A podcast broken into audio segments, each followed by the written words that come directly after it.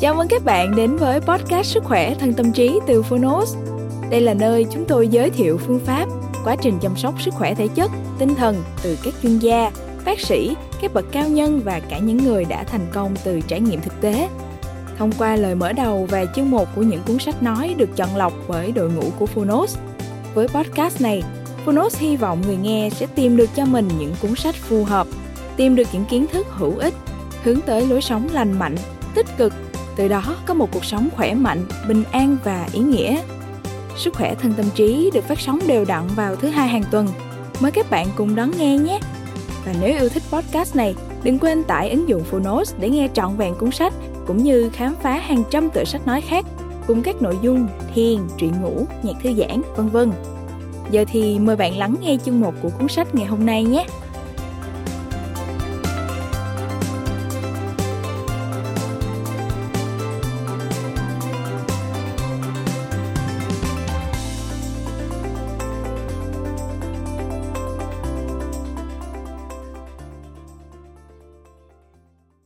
Bạn đang nghe từ Phonos.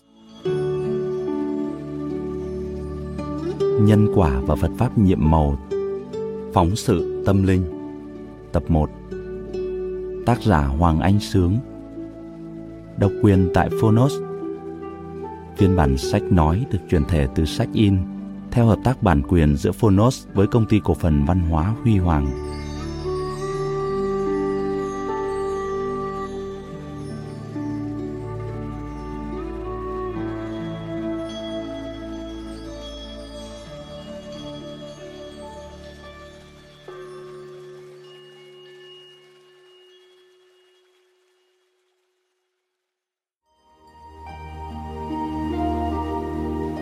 Chào bạn, mình là Hoàng Anh Sướng, tác giả bộ sách Nhân Quả và Pháp Pháp nhuộm Màu.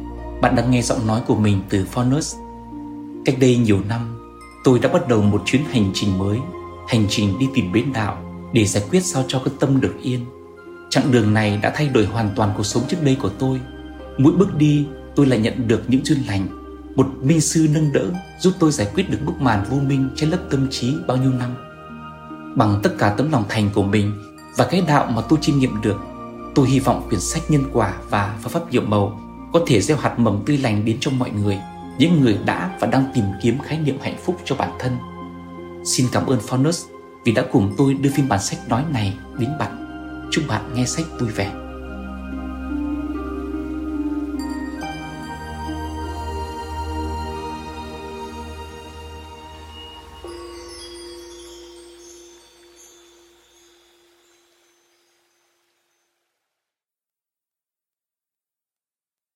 Lời nhà xuất bản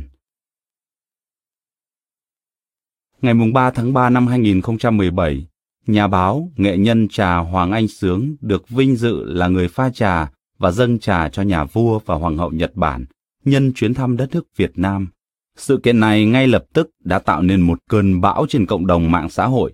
Hàng vạn người đã chung vui với anh, gửi những lời chúc tốt đẹp nhất đến anh.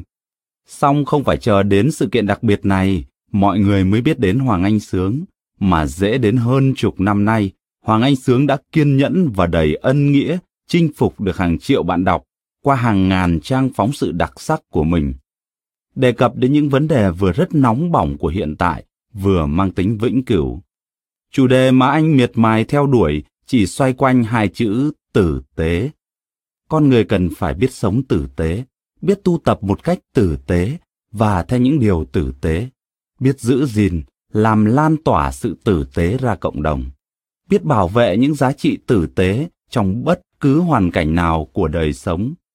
Có thể nói gọn lại, mỗi trang viết của Hoàng Anh Sướng đều làm bật lên câu hỏi sự bất hạnh từ đâu mà ra? Con người muốn hạnh phúc đích thực thì phải sống thế nào? Rõ ràng, đó đều là những câu hỏi không dễ trả lời. Hiểu thấu đáo điều đó từ những trải nghiệm của đời sống cá nhân Hoàng Anh Sướng luôn đưa ra những giải pháp thoát khổ đi kèm, hướng bạn đọc tìm đến sự an lạc tâm hồn, vốn là cơ sở căn bản để con người tìm thấy hạnh phúc, và đó chính là sự tử tế.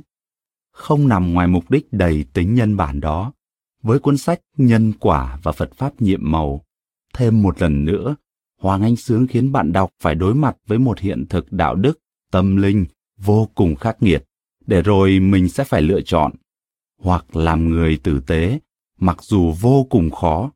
Còn gì khó hơn khi từ bỏ tham, sân, si, dục với niềm tin vững chắc và những tín điều hướng thiện không dễ chứng nghiệm qua hiện sinh để tìm thấy ý nghĩa của đời sống. Hoặc là kẻ độc ác, cũng tức là mãi mãi chìm đắm vào khổ đau không lối thoát. Những gì được tác giả kể lại một cách trần trụi bằng lối văn lạnh lùng sắc nét trong miêu tả tự bản thân mỗi câu chuyện đã xứng đáng là một công án lương tâm cho bất cứ ai. Chúng tôi đặc biệt đề cao tính cảnh báo mà tác giả đưa ra cho lớp trẻ về hậu quả của lối sống buông thả ích kỷ vô trách nhiệm. Bởi cấp ké bên cạnh lối sống đó không chỉ là sự tàn phá tương lai của mình của người thân mà còn đang hành tiến thẳng băng đến tội ác. Chúng tôi cảm thấy được chung tay phần nào với tác giả trong việc tìm kiếm, phát hiện, đề cao, vinh danh những con người giàu lòng nhân ái, sống không chỉ cho mình. Mỗi hành động, mỗi hành vi sống đều có thể làm gương cho cộng đồng và khiến văn hóa của chúng ta thêm tỏa sáng. Hoàng Anh Sướng đã lặn lội vào đời sống hỗn tạp xô bồ, cẩn trọng bới tìm từng hạt ngọc nhỏ bé, đặt ra trước mặt chúng ta bên cạnh sự nhếch nhác, tàn khốc cũng do anh khai quật, để mỗi người chúng ta tiếp tục thấy cái không thể thiếu, để cuộc sống không vô nghĩa. Ấy là sự tử tế. Đó là nét rất đáng quý của tập sách này. Xin trân trọng giới thiệu cùng thính giả. Nhà xuất bản Hội Nhà Văn. Đọc Nhân quả và Phật Pháp nhiệm màu Nhà thơ Trần Đăng Khoa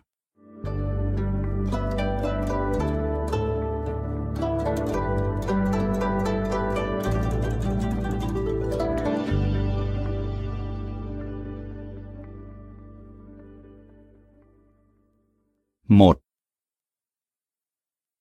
Quý vị đang có trên tay tập 1 của bộ sách nhiều tập Nhân quả và Phật Pháp nhiệm màu mà ngay cả tác giả của nó, nhà báo Hoàng Anh Sướng cũng chẳng biết chính xác bộ phóng sự trường thiên này sẽ có bao nhiêu tập.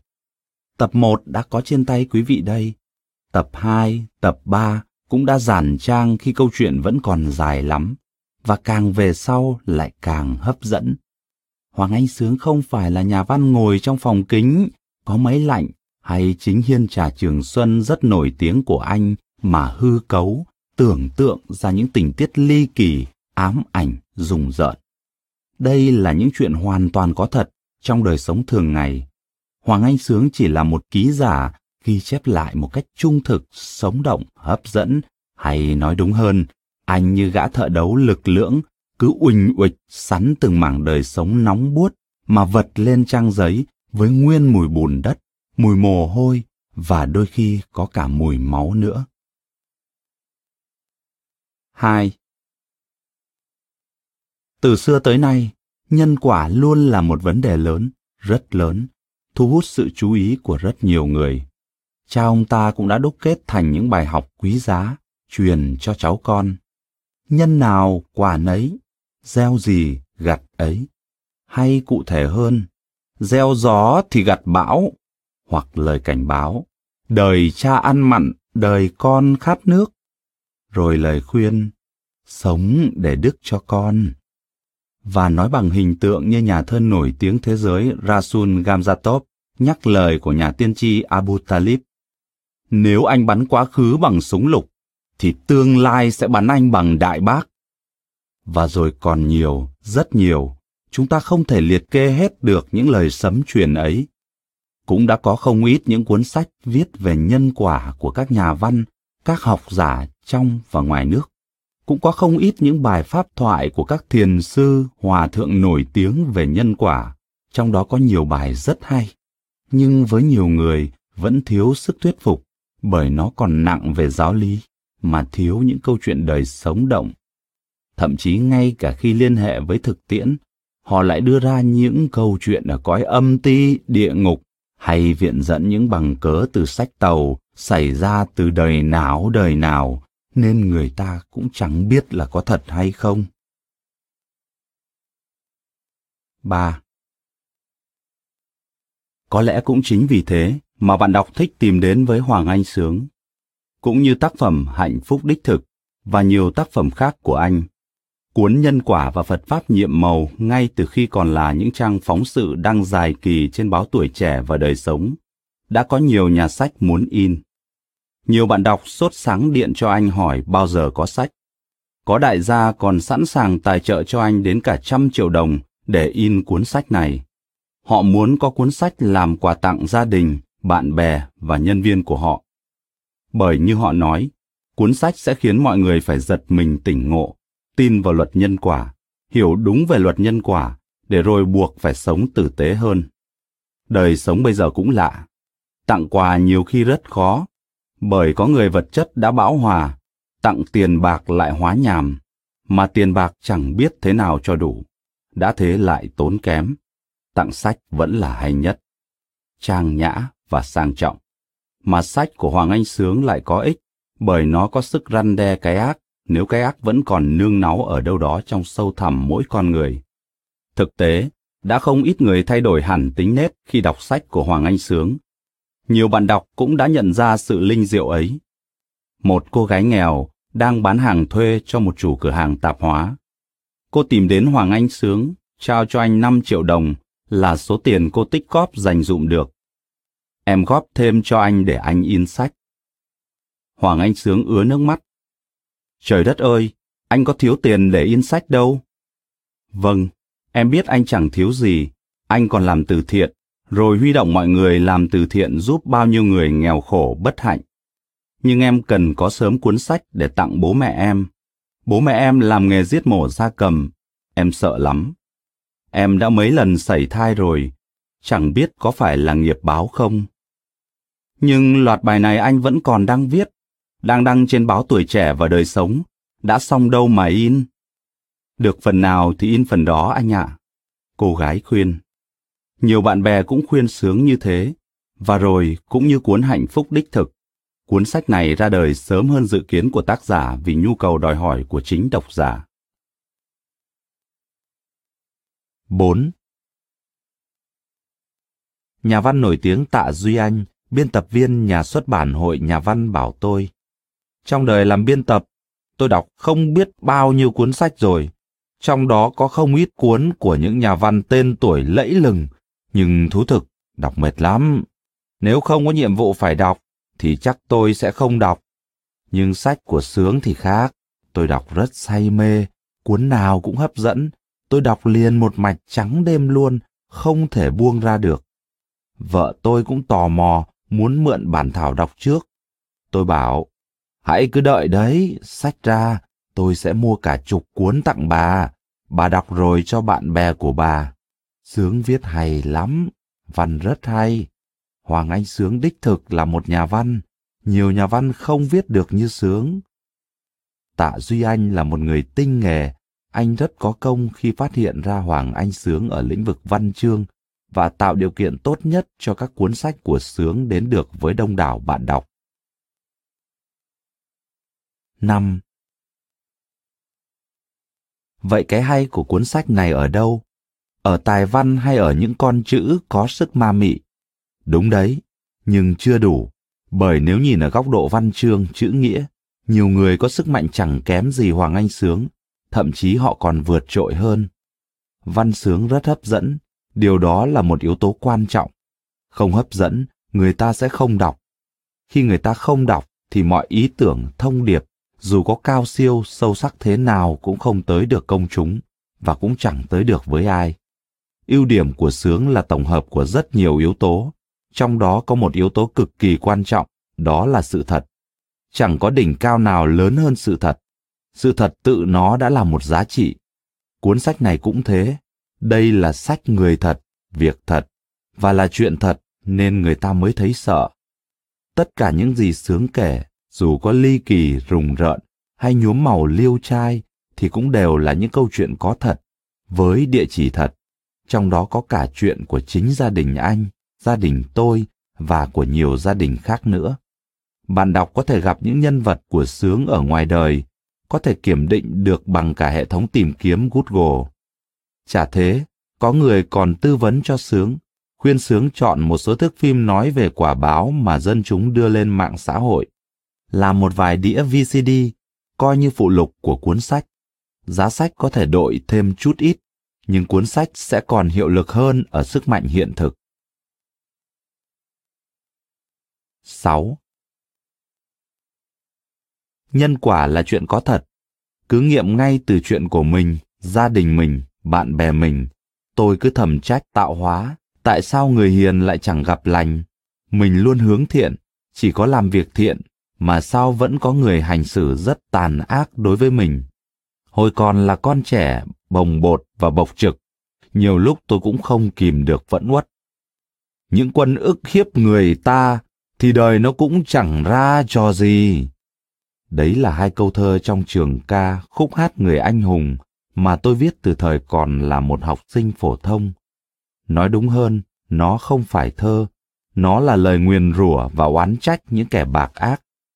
Nhưng rồi nhắp đi, ngoảnh lại, tôi bất ngờ đến kinh ngạc khi thấy những kẻ mình thầm oán trách ấy đều đã biến khỏi mặt đất. Có người đã phải trả những cái giá đắt đến rợn người. Bây giờ thì tôi hiểu đó là luật nhân quả đã được thi hành một cách nghiêm minh nhưng đó cũng vẫn chỉ là một ít phần nổi lờ phờ ở phía dương gian còn tiếp theo là gì thì chỉ có người đó biết ở cõi thăm thẳm khôn cùng có người thoát qua được đời cha thì đến đời con thậm chí đời cháu lại phải trả giá và trả ở mức độ tàn khốc hơn. Đấy là sự công bằng của luật nhân quả. Chẳng có ai thoát được. Quý vị cứ lặng lẽ ngẫm xem. Cuốn sách của Hoàng Anh Sướng là những câu chuyện sinh động, rùng rợn, ám ảnh, nhưng có thật về đạo luật linh diệu ấy, luật nhân quả, một giáo lý nổi tiếng của đạo Phật, nhưng cũng là đạo trời. Hoàng Anh Sướng là một Phật tử thuần thành. Anh đã quy bên Mỹ, được thiền sư Thích Nhất Hạnh đặt cho pháp danh Tâm Hiểu Thương, với mong muốn anh luôn hiểu người, hiểu đời để thương người, thương đời và truyền tải những hiểu biết, thương yêu ấy đến với bạn đọc. Là học trò của thiền sư Thích Nhất Hạnh, anh phát tâm nguyện hành trì theo lý tưởng, đạo Phật đi vào cuộc đời. Một loạt cuốn sách của anh ra đời đều bàn đến những vấn đề cốt lõi của đạo Phật, là hướng con người đến với cái thiện. Mỗi bài viết của anh là một bài thuyết pháp theo cách riêng của anh, và sau mỗi vụ việc, mỗi câu chuyện anh đều đưa ra các giải pháp hoặc hé ra các ngả đường để người ta lựa chọn. Hoặc chí ít cũng giúp người ta không có cảm giác bức bối ngột ngạt của một người đang ở trốn cùng đường. Bằng việc làm này hoàng anh sướng đã cải hóa được rất nhiều người. Anh cũng học được ở người thầy vĩ đại của mình là thiền sư thích nhất hạnh, phép biến con người thành một vị bồ tát để tự giải thoát cho mình thoát khỏi sự khổ đau và sân hận. Nhiều khi người ta khổ đau chỉ vì một quan niệm khô cứng và hẹp hòi nào đó. Chỉ cần thay đổi một quan niệm là đã thoát ra khỏi sự kiềm tỏa của nó rồi. Cuốn sách này cũng vậy. Đây là tài liệu quý rất quý cho các thầy cô giáo ở các trường đại học phổ thông cho các nhà tu hành trong những buổi thuyết pháp nhằm hướng chúng sinh hướng con người đến với cõi thiện tôi mong cuốn sách này sẽ được phát hành rộng rãi đặc biệt trong các trường phổ thông, các trường đại học, các khóa tu ở các chùa chiền và cả ở các trại giam. Chưa bao giờ đạo đức xã hội lại xuống cấp thảm hại như hiện nay. Đạo đức xuống cấp cũng vì con người không còn biết sợ là gì. Khi người ta không còn biết sợ nữa, thì cái ác sẽ lộng hành và lên ngôi. Cuốn sách này sẽ giúp cho người ta biết sợ. Sợ luật nhân quả, sợ làm điều ác. Và tôi tin, rất tin, Bất kỳ ai đọc nó xong cũng sẽ không dám sát sinh bừa bãi, không dám nào phá thai, không dám đập phá mộ, đập phá đình chùa hay làm những điều ác. Đây là cuốn sách của mọi người, mọi nhà. Chắc chắn bạn đọc sẽ yêu thích nó mà chẳng cần tôi phải bình tán vân vi. Và cũng giống như cuốn Hạnh phúc đích thực, cuốn Nhân quả và Phật Pháp nhiệm màu cũng sẽ trở thành món quà ý nghĩa mà mọi người có thể tặng nhau. Hà Nội, ngày mùng 2 tháng 4 năm 2017. Trần Đăng Khoa Lời tác giả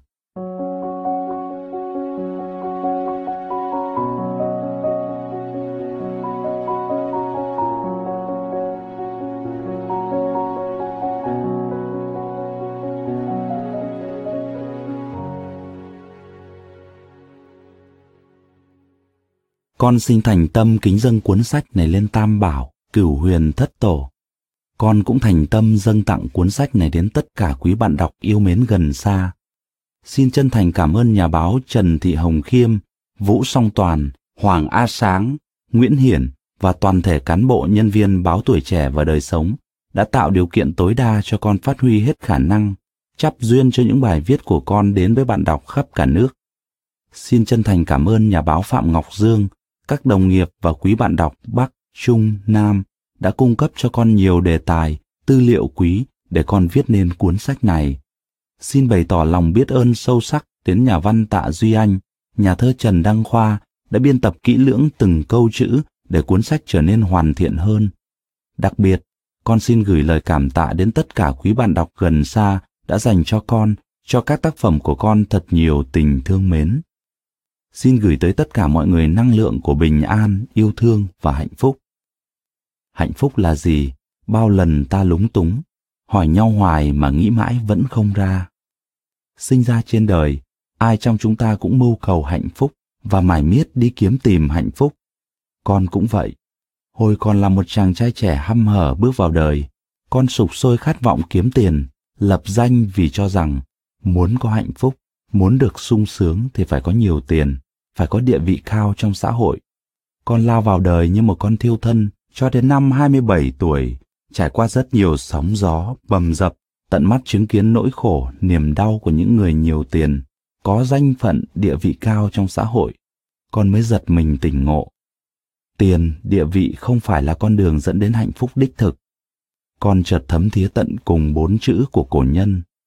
Nội yên chi phúc, nghĩa là tâm có yên ổn thì mới được hưởng phúc lộc. Hạnh phúc hay đau khổ, sung sướng hay bất hạnh chính là ở cái tâm.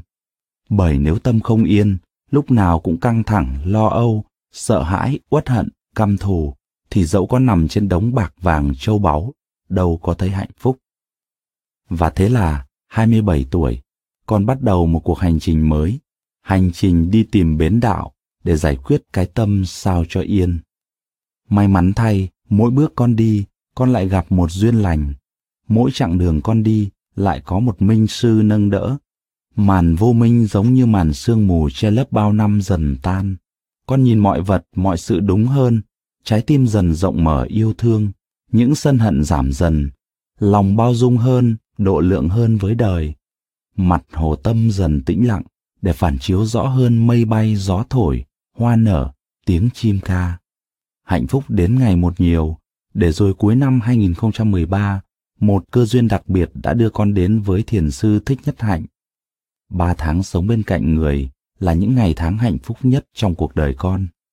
Chính Ngài bằng trí tuệ tuyệt vời và trái tim yêu thương của một đấng giác ngộ đã mở cánh cửa kho tàng tuệ giác của đạo Phật, trao truyền cho con những pháp môn thật quý để chế tác khổ đau thành hạnh phúc, chế tác bùn thành sen.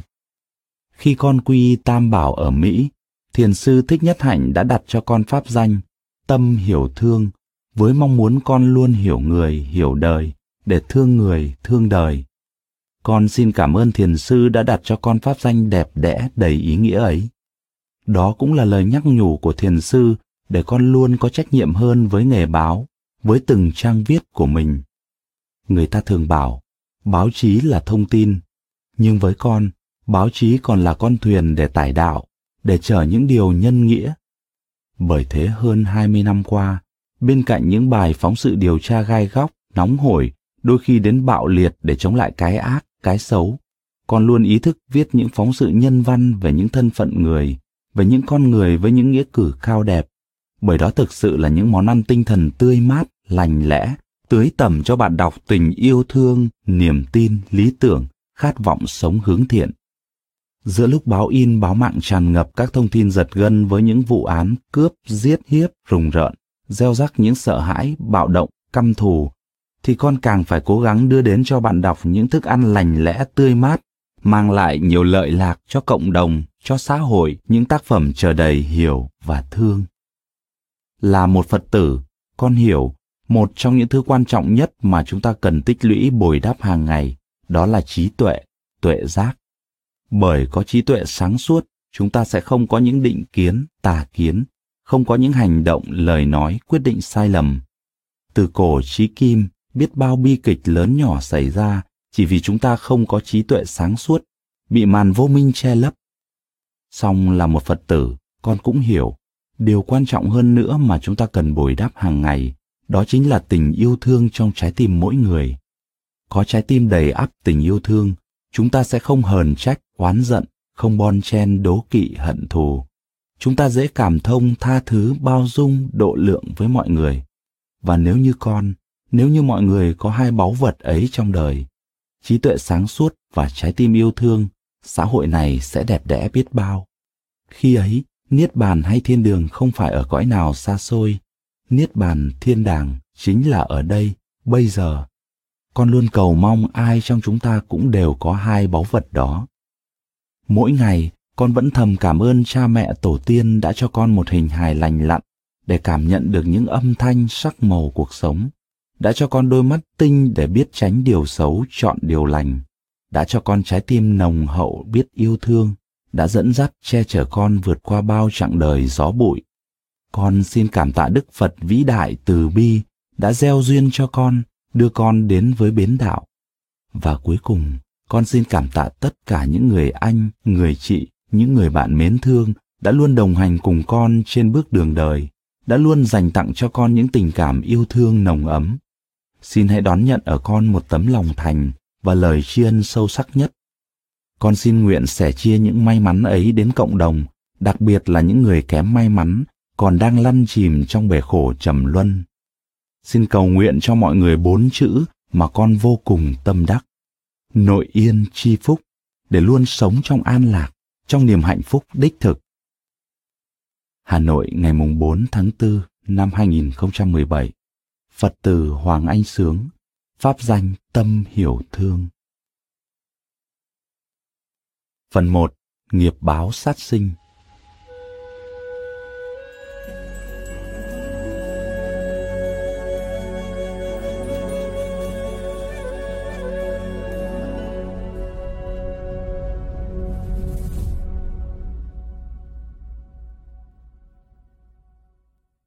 Chuyện đồ tể Kunda bị quả báo, chịu cực hình suốt 7 ngày lúc cuối đời, được ghi lại trong kinh tạng là một điển hình của quả báo nhãn tiền.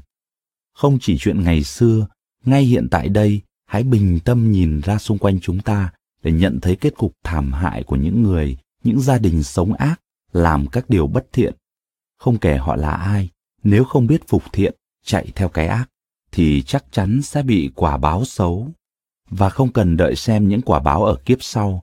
Ngay trong đời kiếp này thì chúng ta cũng có thể thấy quả báo nhãn tiền của nhiều người. Chính những cái thấy về nhân quả một cách chân xác, xảy ra ngay trước mắt ấy, sẽ thức tỉnh chúng ta hướng về điều thiện, bỏ ác làm lành, để bản thân, gia đình và xã hội ngày càng tốt đẹp hơn. Người mẹ hành nghề sát sinh và cái chết oan nghiệt của cả gia đình.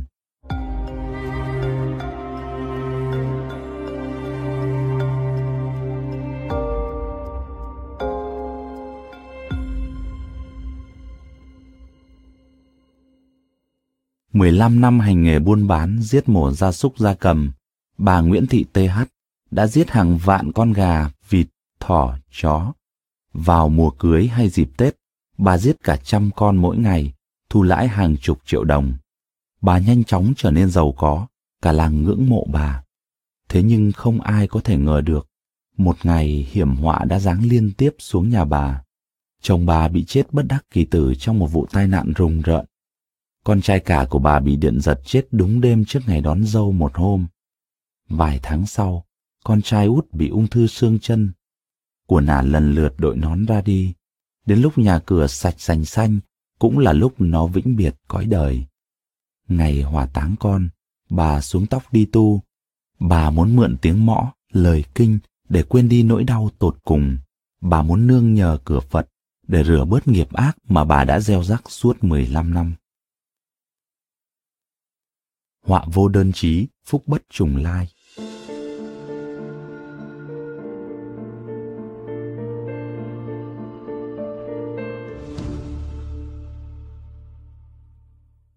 Bà Nguyễn Thị TH Quê ở miền Trung lên vùng Đức Trọng Lâm Đồng lập nghiệp từ những năm 1980. Chồng bà tên TR cùng quê, gia cảnh đều nghèo khó. Thời gian đầu, hai vợ chồng đi làm thuê quốc mướn, sống tằn tiện qua ngày. Sau, vay mượn tiền của anh em họ hàng, bà mở quầy bán gà vịt tại chợ thị trấn. Lúc đầu ngày bà chỉ túc tắc bán được một vài con, sau khách đông dần, ngày bà thịt vài chục con. Những ngày giáp Tết hay mùa cưới, bà thịt cả trăm con đủ loại, gà, vịt, thỏ, chó, ngan, ngỗng. Bà kể, thu nhập trung bình mỗi ngày 500.000 đồng. Những ngày đông khách, bà kiếm vài triệu ngon ơ. Từ bấy, kinh tế nhà bà phất lên như diều gặp gió, cả làng ngưỡng mộ. Một chiều nọ, có bà cụ già tay bị tay gậy đến nhà bà xin ăn, nhận chút thực phẩm và ít tiền từ tay bà. Cụ già ăn xin bảo, Cô ơi, nhà cô sắp có đại họa rồi đấy. Cô nghe tôi, nên dừng lại nghề sát sinh, phát tâm ăn chay niệm Phật để giải nghiệp kẻo sau này hối hận cũng chẳng kịp đâu. Nghe vậy, bà TH tức giận gắt gỏng. Bà này ăn nói luyên thuyên, xéo ngay ra khỏi nhà tôi, từ đây đừng có vác mồm đến đây xin ăn nữa nhé. Một tuần sau, có gia đình ở thị trấn Liên Nghĩa tổ chức đám cưới con dai, đặt bà TH làm một tạ thịt chó. Chồng bà phải mất hai ngày xuôi ngược khắp nơi thu mua cả thầy được chín con. Buổi chiều, trong lúc ngồi đun nước sôi chuẩn bị làm thịt, nhìn vào cái lồng nhốt chó, bỗng dưng bà bị hút vào con chó cái màu vàng. Nó có chửa, bụng khá to, nằm bệt dưới lồng vì mệt. Chợt bắt gặp ánh mắt của bà TH đang nhìn, con chó vàng liền nhỏm dậy. Nó dúi cái mõm qua ô lồng sắt, mắt nhìn bà như van lơn, ư ử kêu như van xin tội tình. Bà TH chợt rùng mình. Bà hớt hải chạy lên nhà bảo chồng. Ông ơi, con chó vàng nhốt ở lồng dưới gốc cây ngọc lan đang có chửa. Nó vừa van xin tôi đấy. Hay là mình để nuôi vài tuần, chờ nó đẻ xong rồi giết thịt sau ông nhé. Bà có điên không đấy? Con chó biết nói à mà bà lại bảo là nó van xin bà. Vớ vẩn. Nói đoạn, ông bước huỳnh huỳnh ra sân, cầm cái chày bằng gỗ lim đen bóng. Đốp! Bà TH chạy ra đến nơi, đã nhìn thấy con chó vàng nằm chết ruôi, không kịp chu lên một tiếng. Hai mắt nó ướt nhèm. Mổ bụng, lôi ra năm con chó con còn chưa đủ hình hài. Bà TH bỗng thấy sống lưng ớn lạnh. Sáu giờ chiều mới làm thịt xong chín con chó. Ông TR chồng bà phải huy động thằng Tuấn, con dai cả đang học lớp 12 nghỉ học thêm, để phụ ông trở lên thị trấn. Hai bố con đi hai xe. Buổi tối, bà TH chờ mãi không thấy chồng và con về. Sốt ruột, điện thoại cho chồng thì nghe tiếng gắt. Tôi với thằng Tuấn đang uống rượu trên đám cưới. Khuya mới về. Bà cứ ngủ trước đi. 11 giờ đêm chồng con vẫn chưa về. Ruột bà TH nóng như lửa đốt. Tiếng chuông điện thoại kêu reng. Tiếng thằng Tuấn hốt hoảng. Mẹ ơi, bố con bị tai nạn chết rồi. Sau này, thằng Tuấn kể, tan bữa tiệc cưới, hai bố con phóng xe về, bố đi trước, con đi sau. Đột nhiên xe ông TR đâm thẳng vào gốc cây bên đường. Xe máy đổ ầm, ông TR ngã vật xuống đường, đầu đập vào tảng đá, chán ông vỡ toang. Sau cái chết của chồng, nhớ lại lời dặn của bà cụ ăn xin hôm nào, bà TH thấy tròn trợn. Lẽ nào lời tiên tri về đại họa giáng xuống nhà bà là thật? Nhiều đêm không ngủ, nằm vắt tay lên chán, bà cũng định bụng dừng lại nghề giết mổ nhưng nghĩ đến khoản lãi tiền triệu, tiền trăm mỗi ngày, bà lại thấy tiếc. Và lại, hai thằng con trai đang tuổi ăn tuổi lớn, bà không cố gắng ki cóp, sau này lấy đâu ra tiền mà lo lắng tương lai cho chúng. Một hôm, bà TH bảo Tuấn, con học xong lớp 12 thì ở nhà giúp mẹ, học hành tốn kém, ra trường lương ba cọc ba đồng, sống sao nổi. Tuấn nghe lời mẹ. Vài tháng sau, nó đã trở thành anh đồ tể sắc tay, tiền kiếm như nước, gái trong vùng mê Tuấn như điếu đổ. Nhiều gia đình muốn gả con cho Tuấn vì Tuấn vừa khỏe mạnh, chịu thương chịu khó lại kiếm được tiền. Cuối cùng, Tuấn quyết định lấy cô ca, hoa khôi của thị trấn. Cưới con trai đầu, bà TH làm cỗ tưng bừng suốt ba ngày ba đêm, khách mời dự đông nườm nượp, gà vịt giết không biết bao nhiêu mà kể. Bà TH khan hết cả tiếng nhưng vẫn mặt ngời ngời như hoa. Xong niềm vui ngắn chẳng tầy gang, trước hôm đón dâu một ngày, đêm muộn, khi khách về hết, chú rể lụi hụi mắc lại đèn chùm trong phòng ngủ. Chẳng hiểu hí hoáy thế nào lại bị điện giật chết. Ngày cưới trở thành ngày tang, bà TH ngã ngửa người, khóc ngất lên ngất xuống. Gắng gượng lo xong đám tang cho con, bà TH lăn đùng ra ốm, suốt ngày nằm bệt trên giường, mỗi bữa chỉ húp được vài thìa cháo loãng. Đúng ba tháng mười ngày, bà mới nhóc nhách ngồi dậy, lần thành giường tập đi. Bà bắt đầu tin vào luật nhân quả, vào ác nghiệp sát sinh mà mình gieo rắc suốt mười mấy năm. Bà thỉnh mời các nhà sư đến nhà, lập đàn tế lễ giải nghiệp suốt ba ngày ba đêm, rồi mua cả tạ lươn, ốc, cá phóng sinh. Bà bảo thằng Công, con trai út của bà, mẹ cả đời vất vả hành nghề sát sinh, cũng chỉ vì muốn tạo dựng tương lai tốt đẹp cho con, con gắng học cho tốt, sau này có công ăn việc làm đàng hoàng tử tế, đỡ khổ con ạ. Công đang học lớp 12 trường huyện, nó học rất giỏi, ước mơ thi vào trường đại học an ninh. Một buổi chiều đi đá bóng cùng đám bạn về, nó thấy đau đầu gối chân trái, cứ nghĩ là do chạy nhiều nên cứ cắn răng chịu đau. Mấy tuần sau, đầu gối sưng to, nhức nhối suốt đêm không ngủ. Bà TH đưa nó đến bệnh viện tỉnh Lâm Đồng khám. Xét nghiệm khối u to như quả trứng gà. Bác sĩ kết luận nó bị ung thư xương. Nó khóc ầm lên, bà TH thì chết lặng. Nghe bác sĩ tư vấn, bà đưa thằng Công xuống bệnh viện trợ rẫy điều trị. Năm tháng sau, khối u càng to, bà chuyển nó về bệnh viện đa khoa Sài Gòn điều trị thêm 5 tháng nữa. Bác sĩ khuyên nên cắt chân, nhưng thằng Công dãy nảy Nó mới 18 tuổi đầu, cắt chân đến tận đùi thì còn đâu mơ ước trở thành chiến sĩ an ninh. Bà TH vuốt nước mắt đưa con về nhà, chữa trị bằng đông y. Cứ nghe đồn ở đâu có thuốc hay, thầy giỏi, là bà lần mò tìm đến. Của nả trong nhà lần lượt đội nón ra đi. Cho đến lúc sạch sành xanh, cũng là lúc khối u ở chân công to như cái cối đá lỗ, da căng mọng, tím tái, gân xanh nổi trăng chịt trông chẳng khác chi cái mề gà. Một ngày khối u vỡ ra, máu mủ chảy lênh láng khắp giường, mùi hôi thối bốc lên nồng nặc, ruồi nhặng từ đâu bay đến ào ào. Bà TH phải răng mùng kín mít suốt ngày. Chốc chốc, bà cầm cái quạt, đập đánh đột vào thành màn, xác ruồi rơi rào rào. Thế mà một lúc sau, cả cái màn lại đen kịt ruồi bâu, mùi hôi thối bốc sang cả những nhà xung quanh. Hàng xóm phải đóng cửa nhà kín mít. Công người gầy guộc, chỉ còn da bọc xương, khối u ở chân trông càng to, càng khủng khiếp. Vết loét ngày càng ngoác rộng, trông như miệng con chó thui. Nó kêu la rền rĩ suốt ngày đêm vì đau đớn. Nghe người trong thôn mách dùng nhựa con cóc, nhỏ lên vết loét, khối u sẽ khỏi. Bà TH đi bắt liền năm con, dùng dao chặt đứt đôi thân, rồi quẹt lên thành miệng vết loét. Tiếc rẻ, bà dùng vải xô, bó chặt thân năm con cóc lên trên. Thằng công hét toáng lên như con lợn bị chọc tiết. Xót, xót quá mẹ ơi, con không chịu được nữa đâu. Mẹ giết con đi, con đau đớn lắm. Một buổi chiều, một nhà sư già bộ hành ghé vào nhà bà xin hớp nước. Biết hoàn cảnh éo le của bà, nhà sư bảo. Cháu nó bị thế này là do gánh nghiệp sát sinh của chị. Mệnh cháu hết rồi, không cứu được đâu. Chi bằng chị đưa cháu đến quán thế âm tịnh thất ở xã Hiệp An, huyện Đức Trọng, tỉnh Lâm Đồng. Ở đó có ban hộ niệm Phật A-di-đà. Chị nhờ sư trụ trì và các Phật tử trong ban hộ niệm tụng kinh niệm Phật trợ niệm trợ duyên, giải nghiệp cho cháu bớt đau đớn, ra đi thanh thản, vãng sanh về cõi Tây Phương cực lạc. Cửa Phật từ bi và sự vi diệu của Phật Pháp nhiệm màu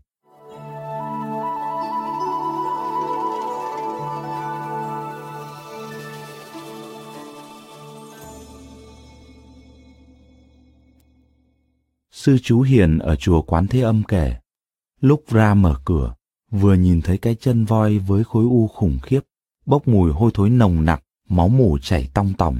Tôi muốn buồn nôn, sờn hết cả da gà. Đã nhận hàng trăm ca hộ niệm, nhưng chưa bao giờ tôi thấy có người bệnh nào lại trong tình trạng kinh khiếp đến như vậy. Nhưng nhìn vào khuôn mặt sắc sơ, khổ đau tột cùng của người mẹ, cùng lời van xin đến tội tình.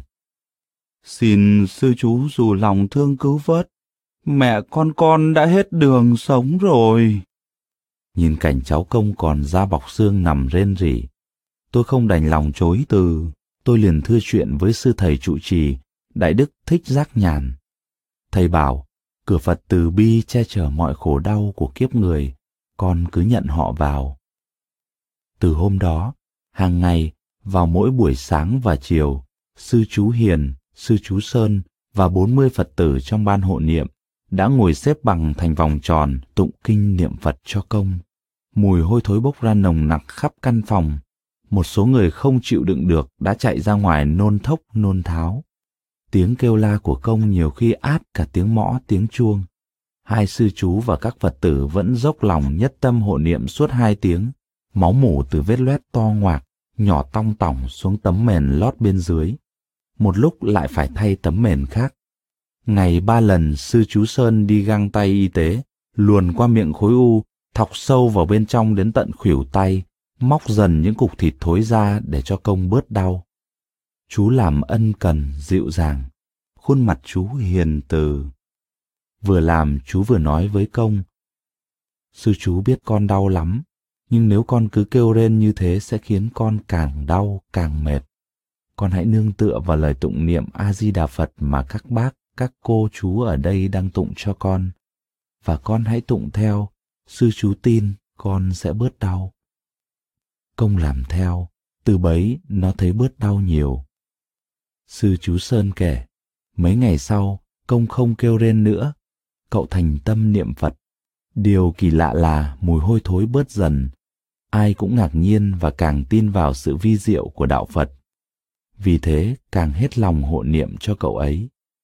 Một tháng sau, vào buổi sáng, khi sư chú Sơn đang lựa tay khẽ khàng, móc từng mảng thịt thối trong khối u khổng lồ, công nhẹ nhàng bảo. Chú Sơn ơi, tối qua con nằm mơ thấy Phật Di Đà về đón con đi, Ngài mặc áo vàng rực, tay cầm đóa sen vàng, Ngài mỉm cười với con chú ạ. Thế con có sợ chết không? Chú Sơn hỏi. Con chỉ sợ đau chứ không sợ chết.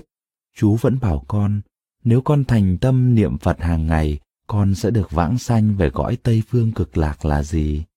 Sư chú Sơn mỉm cười gật đầu. Công bảo, con muốn gặp mẹ con. Khi mẹ ngồi bên, công nói, giọng nhẹ nhàng nhưng rành rọt. Mẹ ơi, con bị bệnh thế này là do mẹ tạo nghiệp sát sinh suốt 15 năm đó. Mẹ đừng làm nghề giết mổ gà vịt nữa nhé. Dù cho phải đi ăn xin mẹ cũng không được làm. Mà mẹ chuyển hẳn sang ăn chay trường đi. Còn ăn mặn là còn cộng nghiệp cho những người hành nghề giết mổ. Buổi chiều hôm ấy, công chút hơi thở cuối cùng trong tiếng mõ lời kinh của ban hộ niệm chùa Quán Thế Âm. Nó ra đi nhẹ nhàng, thanh thản, không rên la, không đau đớn, khuôn mặt hồng hào như người đang ngủ. Điều kỳ lạ là toàn thân tỏa mùi thơm như hương trầm và mềm mại. Mềm đến độ sư chú Sơn nhấc cả hai tay của nó lên lắc lư. Cổ tay, những ngón tay trắng hồng của nó lắc lư theo như múa. Cả khán phòng bỗng vang lên, A-di-đà Phật, như tiếng reo vui của niềm tin của những người con Phật vào Phật Pháp nhiệm màu. Cũng ngay buổi chiều ấy, mẹ cậu đã xin sư trụ trì xuống tóc đi tu. Trong lễ hỏa táng công tại thành phố Đà Lạt, Đại Đức Thích Giác Nhàn đã kể lại một tích trong kinh Pháp Cú. Lúc Đức Thế Tôn cùng các tỳ kheo ở tại tịnh xá Trúc Lâm, cách đó không xa có tên đồ tể Kunda sống bằng nghề mổ heo. Mỗi lần giết heo, ông ta trói heo thật chặt vào cột và nện nó bằng một cây chày vuông, rồi banh hàm và rót nước sôi vào họng, đổ nước sôi trên lưng heo, làm tuột lớp da đen và thui lớp lông cứng bằng một bó đuốc. Cuối cùng, ông cắt đầu heo bằng một thanh kiếm nhọn rồi xẻ thịt lột ra. Kunda hành nghề như thế gần 20 năm. Dù Đức Thế Tôn ở tịnh xá cách đó không xa, mà chẳng khi nào Kunda cúng dường ngài, dù là một cành hoa hay một nắm cơm, hắn cũng không làm một việc công đức nào cả. Cho đến một ngày, ông ta mắc bệnh, và dù ông ta vẫn còn sống, nhưng lửa của địa ngục A Tỳ đã bốc cháy trước mặt. Khi cực hình địa ngục giáng xuống đồ tể Kunda, ông ta bắt đầu kêu en ép, bò bằng tay và đầu gối. Người nhà rất kinh khiếp, tìm mọi cách bịt miệng ông ta, chặn các cửa và nhốt ông ở trong nhà. Suốt bảy ngày chịu sự đau khổ cùng cực của địa ngục, ông ta luôn mồm rống en ác như heo. Vài tỳ kheo đi ngang qua cửa nhà ông, nghe tiếng kêu en ác ồn ào khi về tịnh xá, bạch với Đức Thế Tôn. Bạch Thế Tôn, suốt bảy ngày qua cửa nhà đồ tể Kunda đóng kín, và ông ấy vẫn tiếp tục giết heo. Thế Tôn nghĩ xem, biết bao nhiêu heo bị giết. Thật từ trước tới nay, chưa thấy ai độc ác và dã man như thế. Đức Thế Tôn nói, Này các tỳ kheo, ông ta không giết heo trong bảy ngày qua. Sự trừng phạt phù hợp với việc làm ác đã xảy đến với ông ta. Ngay khi ông ta còn sống, cực hình của địa ngục A Tỳ đã hiển hiện. Vì cực hình này, ông ta bò tới bò lui trong nhà, kêu la en ép như một con heo suốt bảy ngày. Hôm nay ông ta đã chết và bị đọa vào địa ngục A Tỳ. Nói xong, Thế Tôn đọc pháp cú. Nay sầu đời sau sầu, kẻ ác hay đời sầu, nó sầu nó ưu não, thấy nghiệp uế mình làm. Thầy thích giác nhàn bảo, chuyện đồ tể Kunda chịu quả báo, chịu cực hình suốt bảy ngày lúc cuối đời, được ghi lại trong kinh tạng là một điển hình của quả báo nhãn tiền. Không chỉ chuyện ngày xưa, ngay hiện tại đây, hãy bình tâm nhìn ra xung quanh chúng ta để nhận thấy kết cục thảm hại của những người, những gia đình sống ác, làm các điều bất thiện. Không kể họ là ai, nếu không biết phục thiện, chạy theo cái ác thì chắc chắn sẽ bị quả báo xấu. Và không cần đợi xem những quả báo ở kiếp sau, ngay trong đời kiếp này thì chúng ta cũng có thể thấy quả báo nhãn tiền của nhiều người. Chính những cái thấy về nhân quả một cách chân xác xảy ra ngay trước mắt ấy sẽ thức tỉnh chúng ta hướng về điều thiện, bỏ ác làm lành để bản thân, gia đình và xã hội ngày càng tốt đẹp hơn. Cảm ơn bạn đã lắng nghe podcast Sức khỏe thân tâm trí. Podcast này được sản xuất bởi Phonos, ứng dụng sách nói có bản quyền và âm thanh số dành cho người Việt. Hẹn gặp lại ở những tập tiếp theo.